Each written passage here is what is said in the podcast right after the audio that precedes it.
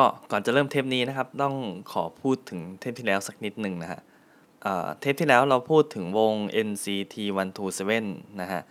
ซึ่งก็ได้รับการต้อนรับกันอย่างอบอุ่นจากชาว NCTzen แล้วก็หรือว่าจะเป็นชาวแฟนคลับเพลงเกาหลีในไทยเป็นอย่างมากนะฮะ ไม่ว่าจะเป็นเรื่อง feedback คือเรื่องการ mention เข้ามาคุยกัน หรือว่าไม่ว่าจะเป็นการให้คะแนนในพอดแคสต์ใน Apple Podcast หรือว่า จนกระทั่งพอดแคสต์ของเรานะครับ วิจารณ์ส่งเลทเริ่มเห็นชื่อใน top chart ต่างๆ จาก Apple Podcast แล้วก็ Spotify นะฮะซึ่งทางผู้จัดเนี่ยต้องขอขอบคุณจริง ๆ นะครับ ที่ให้การต้อนรับอบอุ่นขนาดนี้นะแล้วก็มันก็เป็นฝันนะฮะที่เคยฝันที่ไม่กล้าฝัน แต่ทุกคนก็ให้มาโดยที่แอบฝันนะฮะก็ เรียกว่าตอนนั้นผู้จัดสองคนก็คุยกัน แล้วก็เรียกว่าเวอร์ทุกวันจริง ๆ นะฮะ สิ่งที่เราไม่เคยได้เห็นก็ได้เห็น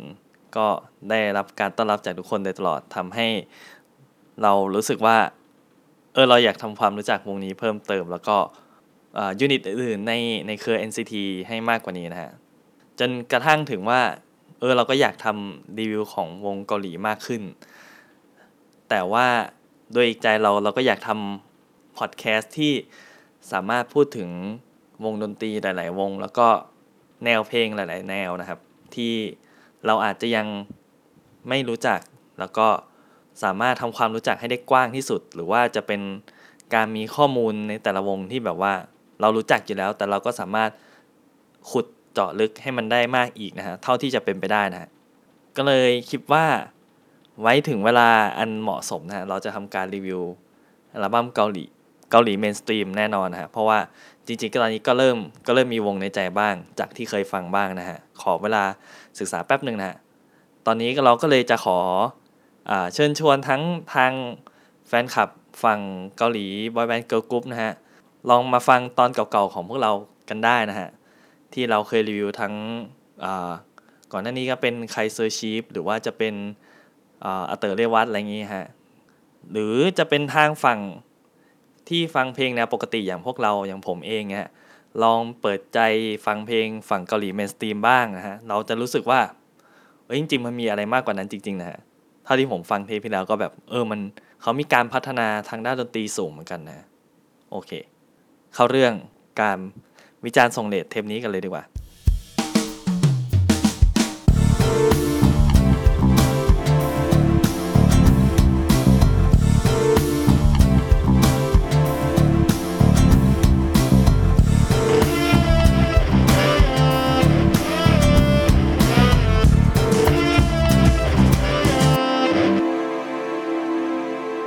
ปที่แล้วเราลืมแนะนำตัวไปนะฮะเออสวัสดีครับ ผมโดนะครับ จาก Bonus Tag Podcast นะครับ ต้องอย่าลืมโปรโมทรายการหลักของเรานะฮะรายการวิจารณ์ทรงเลทเทปนี้นะครับ เราจะมาพูดถึงโลกอีกใบหนึ่งที่ผมก็ไม่เคยไปเหยียบย่ำไกลอะไรเช่นกันนะฮะ เราจะมาพูดถึงวงเมทัลในตำนานของไทยอีกหนึ่งวงนะครับ ต้องบอกก่อนเลยว่าสายเมทัลนั้นเป็นอีก ก็เป็นอีกสายหนึ่งที่ผมไม่ได้เข้าไป เขาเรียกว่าเข้าไปฟังบ้าง แต่ก็นิดนิดน้อยๆนะฮะฟังได้แค่ไม่กี่วง เพราะว่าก็เรียกได้ว่าค่อนข้าง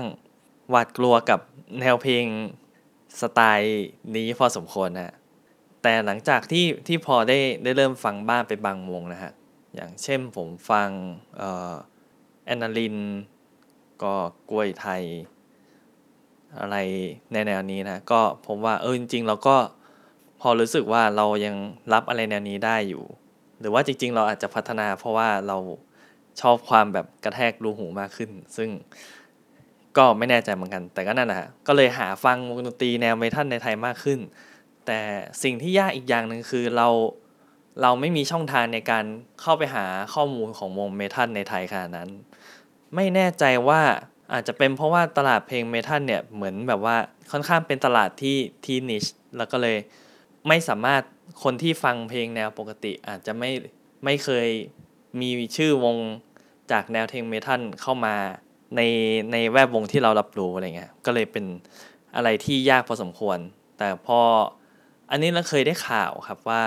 วงนี้กับอัลบั้มนี้เขาจะทำ reissue แล้วก็ remaster อีกครั้งก็เลยสนใจ ลอง search ดู พอ search ดูก็พบว่าจริงๆ ก็วงนี้ก็เป็นอีกตำนานอีกหนึ่งหน้าของประวัติศาสตร์เมทัลไทยเหมือนกันนะฮะ วงนั้นก็คือ Growing Pain นะครับ กับเซล f ์ไตเตอร์อัลบั้มของเขาอัลบั้มแรกของวง ก็คือชื่อว่า growing pain เหมือนกันนี่แหละครับถ้าจะต้องเล่าถึงจุดเริ่มต้นของวง growing pain นะฮะ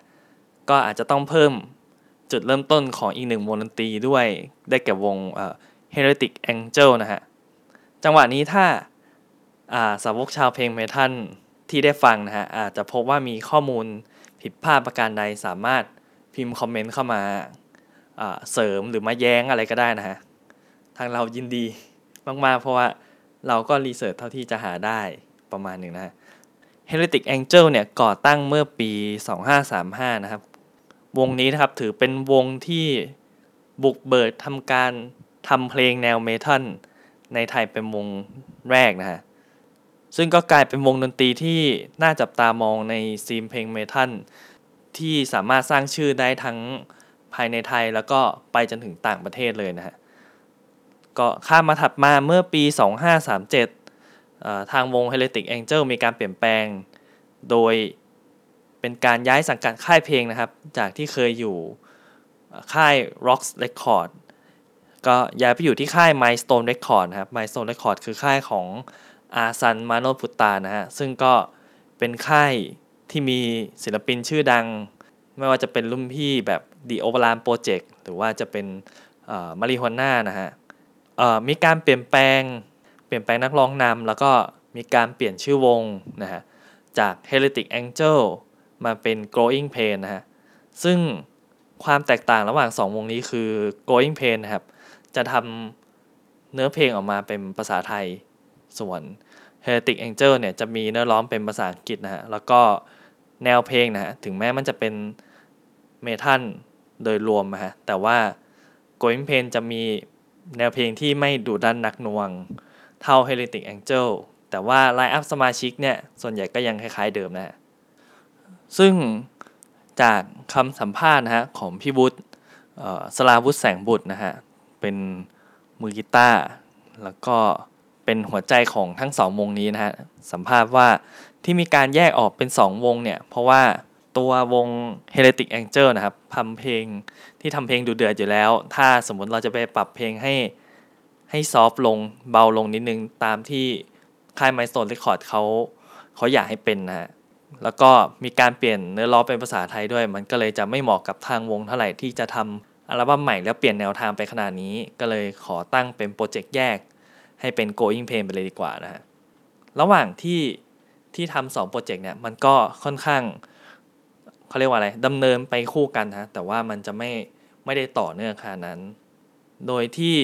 ทางวง Heretic Angel นะฮะ ก็ในช่วงแรกเขาทำเพลงเป็น demo tape อยู่นะฮะ แล้วพอถัดมาเขาก็เลยได้ทำออกอัลบั้มกับค่าย Milestone Record ส่วน Going Pain นะครับ ก็ได้ย้ายไปอยู่ในค่ายใหญ่ก็คือค่าย RS เลยนะฮะ ซึ่งก็ถือว่าไปอยู่ในค่ายลูก ชื่อว่าค่าย Real and Sure เป็นค่ายที่ทำเพลงร็อกเสียส่วนใหญ่นะฮะ เจ้าของค่ายก็คืออคุณปฐมพงศ์สมบัติพิบูลนะฮะ หรือว่าชื่อก็คือพี่โป่งเห็นเหล็กไฟนะครับ ก็ล่าสุดเมื่อปีที่แล้วนะปีปีประมาณ 2018นะฮะทางร้านอมอมูวี่ เป็นเขาเรียกว่าเป็นร้านขายแผ่นเสียง ขายแผ่นเพลงซีดี แล้วก็ขายแผ่นหนัง อะไรพวกนี้นะฮะ จับมือกับค่าย Milestone Record เพื่อทำการ remaster อัลบั้มของศิลปินในค่าย หนึ่งในนั้นก็มี Growing Pain ด้วย แล้วก็หลังจากนั้นหลังจากนั้นก็เลยได้ลงตามสตรีมมิ่งต่างๆนะฮะของทั้ง Spotify Apple Music เอออะไรเงี้ย ก็เลยได้เป็นบุญ ของผมที่ได้ฟังแล้วก็เลยจะมารีวิวกันในตอนนี้นะฮะ อัลบั้ม Going Pain นะครับ ทางค่าย Milestone Record นะตั้งชื่อแนวเพลงของวงนี้เองเลยนะฮะ ว่าเป็นแนวเพนเมทัลนะฮะ ซึ่งก็ไม่เคยได้ยินจากที่ไหนมาก่อนเช่นกัน ก็อาจจะดูคล้ายกับเป็นการตลาดแบบหนึ่งนะฮะ ที่เขาเรียกว่าหาความยูนิคของวงดนตรีนั้นๆนะที่แบบว่าทำให้แตกต่างจากวงอื่น ทำให้น่าสนใจมากขึ้นที่เราจะเข้าไปฟัง แต่ก็รู้สึกว่าน่าจะมีฐานแฟนคลับที่เยอะพอสมควรที่ฟังอยู่แล้วนะ ก็เนื้อในก็จะเป็นเพลงแนวเขาเรียกว่า trash metal นะฮะ เนื้อหาในเพลงนี้ก็ก็ตามชื่อแหละ ถ้าเพลงเมทัลก็คือ มีแต่ความมันเนื้อเพลงจะเปรียบไปด้วยความความทุกข์ทรมาน ความไร้ทางออก ความแบบว่า ฟังแล้วรู้สึกว่าต้องการระบายหรือต้องการ มันจะวนเกี่ยวข้องอยู่กับความเจ็บปวดแล้วก็ความตายเลยฮะแต่มันก็ไม่ใช่เขาเรียกว่ามันไม่ใช่เพลงที่แบบว่ารู้สึกฟังแล้วอยากตายหรืออะไรอย่างนั้นฮะมันแค่บอกว่าเป็นเป็นมวลความรู้สึกที่รู้สึกเจ็บปวดอะไรประมาณนี้มากกว่า ส่วนตัวดนตรีนะครับ โดยส่วนตัวนี้อาจจะยังไม่เข้าใจเขาเรียกว่าสกิลของคนที่เล่นเพลงเมทัลนะว่าว่าแบบไหนถึงจะเรียกว่าดีเลิศในหนทางของ เพลงนั้นๆฮะแต่เท่าที่เท่าที่ลองได้ฟังก็รู้สึกว่าเป็นวงดนตรีที่มีความสามารถสูงมากๆนะฮะมีความหนักแน่นของเครื่องดนตรี ไม่ว่าจะเป็นแบบเสียงกีตาร์ที่ที่ดุดันมืดมนนะฮะมีเทคนิคกีตาร์ต่างๆนะฮะที่เรารู้สึกว่าเออน่าทึ่งเหมือนกัน แล้วก็มีเสียงเบสที่ที่ความรู้สึกกดดันไปกับเพลงนะกองนี้เรียกว่าเก่งมากๆนะฮะในวงการที่เขาเรียกที่ผมลองไปเซิร์ชมาเขาเรียกว่าเป็นกระเดื่อง ปีศาจขนาดนั้นเลยหรือเปล่า ก็ไม่แน่ใจเรื่องฉายาเหมือนกัน แต่ว่าถ้าเปรียบเทียบเป็นกระเดื่องปีศาจก็สมเหตุสมผลนะคือตีกันแบบสนุกมากตีกันรัวระทึกแบบควักหัวใจกันไปเลยนะฮะยิ่งเพลงหลังๆ นี่แบบว่าถล่มลึกกันไปขั้นสุดเลยนะ ส่วนใน part ที่เขาบอกว่าเป็นการ remaster อัลบั้มก็ ในช่วงนั้นก็มันจะถูก port ออกมาเป็นขายเป็นเทปนะฮะ แล้วก็น่าจะมีซีดีบ้าง แต่ก็ไม่แน่ใจเรื่องคุณภาพ แต่พอพอได้กลับมาฟังในเวอร์ชันนี้ก็เหมือนปกติที่ที่เราฟังอะ่ะถ้ามัน remaster จากการเป็นเทป มันจะมีเสียงความมิติที่จำกัดฮะมันจะอู้อี้อู้อี้เหมือนเหมือนคล้าย ๆ เราฟังเทปที่แบบว่าออกจากลำโพงสเตอริโอจากวิทยุเนี่ยฮะพอได้ฟังในสตรีมมิ่งก็รู้สึกว่ามันมีมิติของเสียงที่กว้าง ค่อนข้างคล้ายออกมาจากซีดีทั่วไป ในในยุคปัจจุบันนะ แต่ก็จะไม่เสียงไม่เคลียร์ไม่กิ้งขนาดนั้น เพราะว่าด้วยคุณภาพในในช่วงที่อัดตอนนั้นด้วยนะฮะซาวมีความรู้สึกว่ามีความคลีนมากกว่าวงเมทัลทั่วไปที่มันจะเสียงมันจะไปกองอยู่ตรงกัน แล้วก็มันจะนัวนัวอยู่นั้น เราจะฟังแยกไม่ค่อยไม่ค่อยออกจนจนกระทั่งเราไปได้ไปฟังสด เวอร์ชันสดเราถึงจะเห็นว่าโอเคมันมี layer ของของเครื่องดนตรีมาก แต่รู้สึกว่า mix โอเคแล้วก็ master โอเคนะ ยกตัวอย่างในเพลงที่ชอบในอัลบั้มนี้ก็ก็จะชื่อเพลงว่าใครนะฮะถือว่าสำหรับคนที่ไม่ได้ฟังเพลงไม่ท่านอย่างผมจะเขาจะจูนกับเพลงประมาณนี้ได้นะฮะเขาเรียกว่ายังจับในความร็อกของมันได้อยู่ แต่แต่มันก็เป็นเมทัลแหละ แต่แค่แบบโอเคมันยังมีความดูดันหนักหน่วงแบบไม่ไม่มากเท่า เรารู้สึกว่าเราโยกแบบโยกเป็นความล็อกได้นะฮะเนื้อเพลงตามที่เข้าใจรู้สึกว่าเหมือนเล่าเล่ากับคนที่เพิกเฉยต่อสิ่งต่างๆนะฮะไม่ไม่สนใจว่าสิ่งรอบข้างเกิดอะไรขึ้น จนสังคมรอบข้างหรือทุกอย่างย่ำแย่ก็ก็ยังไม่สนใจดีเป็นคนเพิกเฉยต่อสิ่งต่างๆ จนแบบว่าสุดท้ายมันก็จะพังพินาศไปด้วยกันนะอะไรอย่างนี้ หรือเปล่านะ เพราะว่าขอเสริมอีกนิดนึงนะฮะสิ่งหนึ่งที่เราทำให้เราแบบว่าไม่ไม่สามารถจูนกับเพลงสไตล์เมทัลได้ขนาดนั้นเพราะว่าการร้องแล้วก็เนื้อเพลงนะฮะคือวิธีการสไตล์การร้องเพลงของเพลงเมทัลก็ที่โดดเด่นที่เราจำได้คือการสำลอกการแบบว่าการว้าออกมาใช้เสียงจากลำคอ หรือใช้เสียงจากส่วนอื่นส่วนใดที่ที่มันเป็นการสกรีม เราก็จะฟังแบบว่ายากนิดนึง แต่ถ้าฟังด้วยความรู้สึกเราก็รู้สึกว่าเออมันก็ดาร์กดีอะไรเงี้ยมันก็มันดี แต่ว่าเราก็จะแยกไม่ออกว่าเนื้อที่เขาต้องการจะสื่อสารคืออะไรอะไรเงี้ยหรือว่าการมิกที่แบบว่าทำให้มันความคุ้งคุ้งความที่มันเป็นก้อนๆอยู่ตรงกลางเนี่ย เราก็ไม่สามารถจับใจความกับเนื้อเพลงได้อะไรแบบประมาณนี้นะก็เลยไม่สามารถ อธิบายได้อย่างเต็มที่ขนาดนั้น ก็อาจจะเป็นเขาเรียกว่าความผิดส่วนหนึ่งก็ต้องขออภัยไว้ณที่นี้นะนะ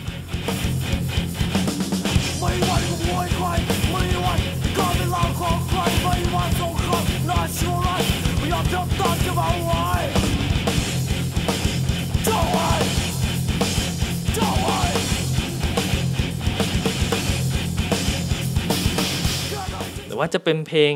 เพื่อหลุดพ้นนะฮะอันนี้อันนี้จะเป็นเพลงที่ค่อนข้างเคลียร์เพราะก็ก็ฟังเขาเรียกว่าฟังเนื้อเพลงได้ค่อนข้างชัดที่สุดในอัลบั้มแล้วนะก็เป็นเพลงที่บอกเล่าถึงชีวิตที่ไม่มีใครเข้าใจที่เขาเรียกว่าหมดตกอับหมดหมดหนทางหมดซึ่งความหวังนะก็แล้วก็รู้สึกว่าสิ่งสุดท้ายที่จะทำให้หลุดพ้นจากความทุกข์ทรมานนี้ได้ก็คือความตายนะฮะก็เป็นเพลงแบบชีวิตรันทดแล้วก็มืดมน ประมาณหนึ่งแต่ก็มันก็เป็นเพลงที่ที่ไม่ได้แบบว่าพูดยังไงว่าไล่เราไปตายอะไรเงี้ยฮะแต่เป็นเพลงที่ทำให้เหมือนเหมือนทำให้เราสำรวจความทุกข์ในตัวเอง แต่ไม่ได้บอกว่าหนทางแห่งความตายเป็นหนทางที่แบบว่า เป็นหนทางทางออกที่แท้จริงอะไรเงี้ยฮะแต่ถ้ารู้สึกว่าใครที่ที่กลัวว่ามันจะมีความทิกเกอร์เรื่องเรื่องความตายนี้ก็ก็ลองข้ามได้นะดำเนินทาง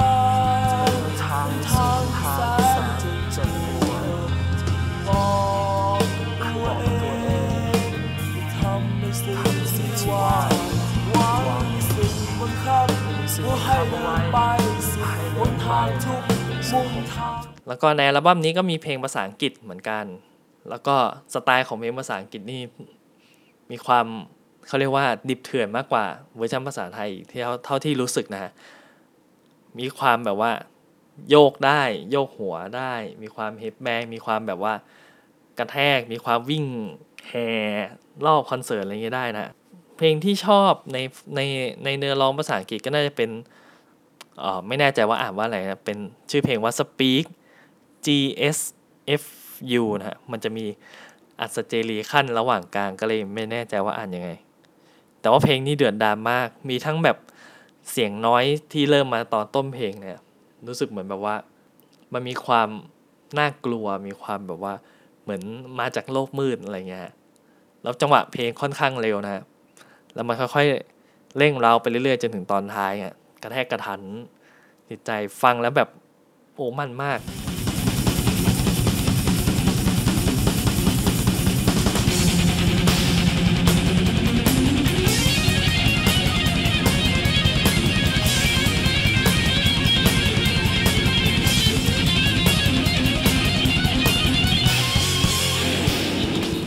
โดยสรุปแล้วนะฮะ Going Plain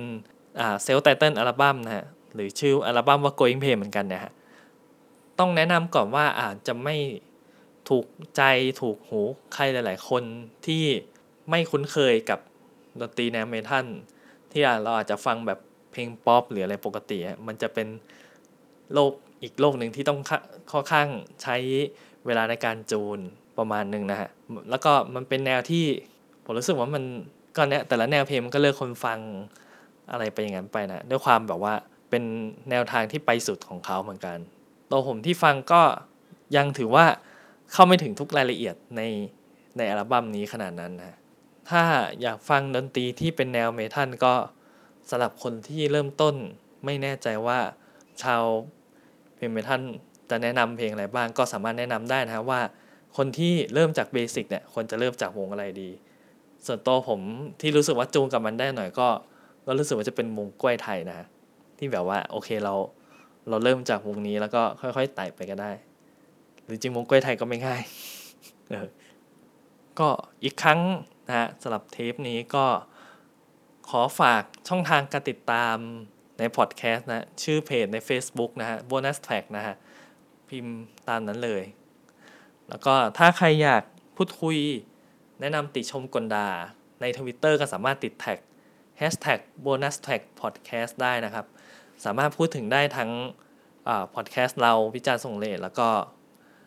พอดแคสต์หลัก bonus tag ได้นะฮะ แล้วก็อย่าลืมนี่แหละฮะรายการ bonus tag นะฮะที่ออกอากาศไปแล้วเทปล่าสุดนะฝากไว้ในอ้อมอกอ้อมใจของทุกคนอีกครั้งด้วยนะฮะ รายการรายสะดวกของพวกเรา โอเค เทปนี้ก็หมดแต่เพียงเท่านี้นะฮะ แล้วก็สัปดาห์หน้าก็อย่าลืมติดตามว่าจะเป็นวงอะไรนะฮะ เป็นอัลบั้มอะไรเป็นใครที่ จะได้มาพูด เพราะว่าเราก็สลับสลับกันไปมาสองคนนี้นะฮะสำหรับวันนี้ก็เทปนี้ก็ลาไปก่อนทำไมต้องเทปนี้สำหรับตอนนี้ก็ลาไปก่อนนะฮะเออสวัสดีครับผม